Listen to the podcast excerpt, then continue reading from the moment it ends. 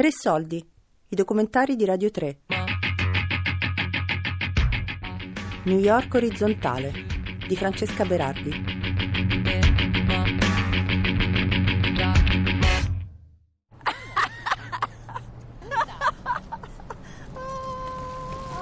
Pues mira, este es el famoso Williamsburg, aquí el famoso Bridge Plaza, y por aquí tuve mucha gente recogiendo. Yo muchas veces paso por aquí, pero ya no, porque a veces... A Williamsburg, nella zona di Brooklyn affacciata sull'East River, Maria è una local. Camminare con lei è come stare con una guida dai superpoteri, in grado di vedere il quartiere come era 30 anni fa. Maria indica fabbriche che non esistono più, vecchie scuole, vecchie chiese, case di amici ormai scomparsi. Oh, mira, esto es una escuela judía. Esto era una factoría. Sí, eso era una factoría. Maria ha 80 anni. È arrivata a New York negli anni 60 dal Porto Rico. È cresciuta in una famiglia di contadini e suo padre le descriveva New York come un luogo sotterraneo, un inferno. Bueno, yo recuerdo que mi papá siempre decía, no, que Nueva York, que hay como una ciudad que hay debajo de la tierra. ¿Qué es debajo de la tierra? Debajo de la tierra es el basement de ese edificio. Per anni ha lavorato come operaia in una fabbrica. Hacían como unas sueras. ¿Sueras qué, qué son? Esas cositas así, yo le digo Ah, sueras. sí, sí, sí, sí. Eso lo hacían. T-shirt. Sí, como una t-shirt, sí. Hacían eso. Un paio di decenni fa quella fabbrica ha chiuso e la produzione è stata spostata da Brooklyn a Taiwan. Por la otra parte, y trabajaban como mil personas. Sí. Y hacían de ropa de los nenes para compañía, para JCPenney, Macy's, todas esas compañías grandes, Sears, y para el ejército también. Pero todo eso lo fueron mudando por allá porque pagaban menos. Così, rimasta disoccupata in età vicina alla pensione, Maria ha deciso di considerare i rifiuti per strada con uno sguardo diverso. Davanti ai suoi occhi azzurri, così chiari da sembrare bianchi, la città si stava trasformando in una miniera, o meglio in un campo, come quelli in cui lavorava da bambina, dove ogni cosa che raccoglieva aveva un valore. Per lei diventare una Kenner è stato quasi naturale, e così si è unita alle migliaia di persone che a New York vive raccogliendo lattine vuote per poi scambiarle per 5 centesimi a pezzo. Porque eh, yo soy del campo en Puerto Rico y Maria va a caccia di lattine in due modi. Il primo non richiede grandi spostamenti. Cammina dall'appartamento che affitta in una casa popolare di South Williamsburg fino al Redemption Center più vicino. Redemption Center è il nome che si usa per indicare tutti quei centri in cui kenners possono ricevere denaro per le bottiglie lattine raccolte per strada. In questo tratto Maria percorre circa 3 chilometri, in cui oltre a raccattare quello che trova, si ferma a casa di amiche e conoscenti per ritirare ciò che loro hanno tenuto da parte per lei. buenos días. Buenos días, déjame yo eso. Ven, con, abre esa, esta puerta. Ven. Una di queste è Carmen. Ha la voce roca perché è molto malata. Maria divide poi il ricavato con lei.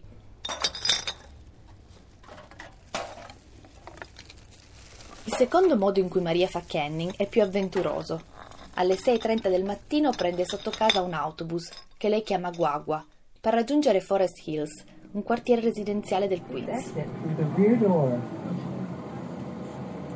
Una volta arrivata, cammina fino a un condominio di 21 piani. Entra, saluta il portiere, anche lui portoricano, un suo amico, e scende nel piano interrato. Lì si trova in una stanza scura, invasa da un odore sgradevole. Uno ad uno apre i sacchi di rifiuti lasciati dai condomini e seleziona lattine e bottiglie. Ce n'è sempre di più di quante riesca a farne stare nel suo carrellino, e quindi spesso lega un altro paio di sacchi alla maniglia, fissandoli con dei vecchi collan color carne. Lei sostiene siano più resistenti di una corda. Quando il suo carico è compatto, riparte. Il ritorno se lo fa a piedi, perché è convinta, forse ha ragione, che cariche come di rifiuti l'autista dell'autobus non la farebbe salire, e questo la umilierebbe. Il percorso per tornare al Redemption Center di fiducia, quello vicino a casa, è di oltre 10 chilometri.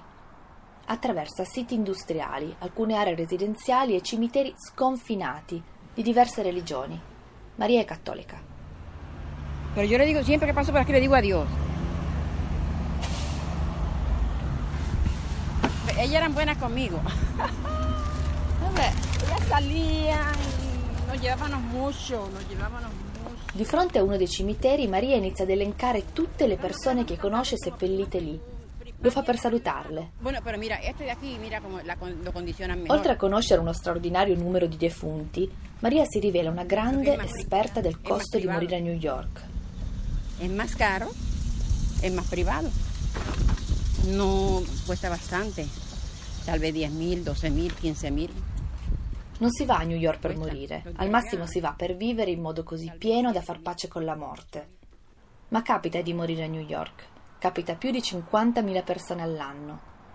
Solo che nella metropoli più sognata del mondo costa molto anche occupare un posto sottoterra. Tienen que quemarte. Y quemarte cuesta caro. También cuesta como mil dólares. Entonces te dan la ceniza o las botas en el río o te, o te quedas con ella. Così alcune pompe funebri consigliano ai clienti meno facoltosi di attraversare l'Hudson River e cercare qualcosa di più economico nel vicino New Jersey. Cuando tú vas a la funeraria, va el familiar, por ejemplo, yo voy y le digo, mira, yo tengo alguien en mi casa. No, pues mira, este te vale, este cem- te dice los cementerios de aquí. En este te vale 15 mil, este te vale 8 mil, 10 mil, y especialmente si uno no tiene la tierra, uno tiene que comprar esa tierra para enterrarlo. Questa cosa che mi ha spiegato Maria mi ha fatto pensare che la gentrificazione delle città può perseguitare in eterno, anche nell'aldilà. Il giorno che ho percorso questo lungo tratto di strada tra Queens e Brooklyn con Maria, mi sono stati affidati due grandi sacchi da portare a mano, uno per parte. Era fine agosto, c'erano 32 gradi, i sacchi erano pesanti e mi si appiccicavano alla pelle, e in mezzo a quelle lapidi e croci pensavo a un cammino di penitenza. Ma non mi lamentavo, perché Maria ha 80 anni, e se non si lamentava lei non potevo certo farlo io, che ho quasi 50 anni di meno. Ad un certo punto, mentre passavamo davanti a una fila di case, Maria ha detto che voleva presentarmi un amico. ¿es italiano tu amigo? Y tú no lo conoces. Eh, questo è Padre Pio. Pues eso mismo. L'amico in questione era una statua di Padre Pio, alta circa un metro, che lei salutava sempre con devozione. Oltre ad essere un'esperta di sepolture, Maria è anche una grande conoscitrice dei santi. Dice infatti che ha due trucchi per riuscire a svolgere un lavoro così duro. Il primo è non guardare mai l'ora. Il secondo è pregare tutti i santi, senza distinzioni. Me gustan todos porque yo a todos les pido. a todos les pido. Ho chiesto a Maria come mai fosse così esperta di sepolture. Lei mi ha dato una risposta confusa. Quindi ho posto la stessa domanda a una persona che la conosce molto bene, Ana, una suora che ha fondato il Redemption Center frequentato da Maria. Lei mi ha raccontato che Maria, come secondo lavoro, guida la preghiera durante i funerali, in particolare i rosari, perché ormai nessuno li sa più recitare a memoria. I preti di Williamsburg la pagano per questo. I am not under the Vatican, so under the sun. I am under the sun, the sky. Questa è Ana, la suora che ho nominato prima. È una donna di media statura, con i capelli grigi corti e l'animo impetuoso come la terra inquinata, i Paesi Baschi. È una suora non convenzionale, una street nun si definisce, perché da oltre dieci anni vive da homeless, senza casa. Solo così, dice, riesce davvero a capire i bisogni delle persone più povere e svantaggiate a New York. I was never afraid sleep on the streets. And not only never afraid, but I was so protected and cared by the people who live on the street. So Per un po' you dormito per strada con un suo caro amico, Eugene, un homeless del Sud Carolina, colui che l'ha introdotta al mondo dei Kenners. Eugene è un uomo alto e magro, con un sorriso sdentato. Porta al dito un anello trovato nella spazzatura, che non toglie più. Dice che la fede del suo matrimonio con la strada. Ora dorme in una roulotte, che da fuori sembra un'enorme scatoletta di alluminio atterrata in un parcheggio di Brooklyn. Dentro un letto, una tv, una lampada e una stufetta che accende grazie a un piccolo alimentatore. Nella roulotte vive in compagnia delle uniche due cose di cui non riesce a separarsi: Dio e il crack. Nel 2007 Anna e Eugene hanno fondato Sure We Can, il Redemption Center dove si recano tutti i Kenners protagonisti di questa serie.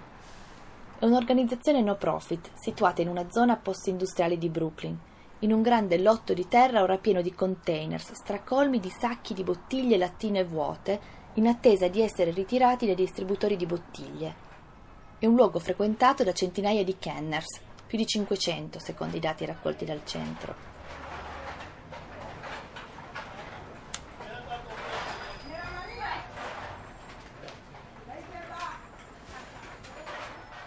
Qui l'inglese si mischia allo spagnolo dell'America Latina, al cinese cantonese e ogni tanto a qualche parola di polacco.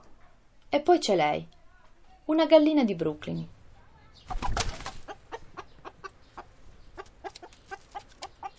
Shore Weekend aveva prima aperto nell'Upper West Side, a Manhattan, per servire la grande popolazione di homeless che dormiva tra la undicesima Avenue e la trentaquattresima strada, ora una delle aree più sfruttate per il real estate di lusso.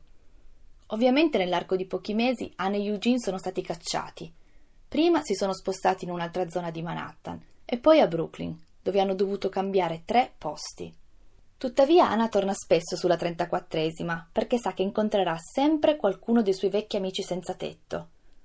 Una volta ha portato anche me e ai piedi di un cantiere di un grattacielo ci siamo imbattuti in un uomo anziano che pareva un po' braccio di ferro in versione afroamericana.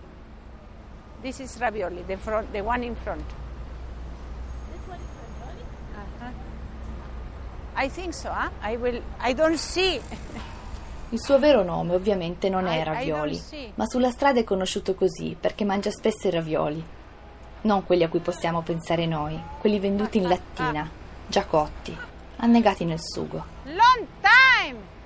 Oh man, I'm glad you came. Long time! I'm glad you came. Thank you, mommy. New York orizzontale di Francesca. Berardi. Why? To hospital? Tre soldi è un programma a cura di Fabiana Carobolante, Daria Corrias e Giulia Nucci. Yeah? Tutte le puntate sul sito di Radio 3 e sull'app Rai Play Radio.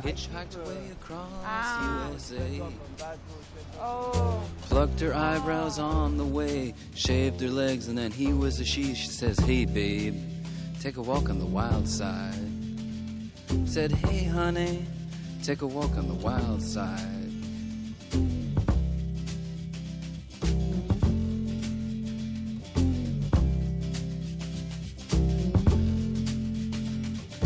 Candy came from out on the island. In the back room, she was everybody's darling.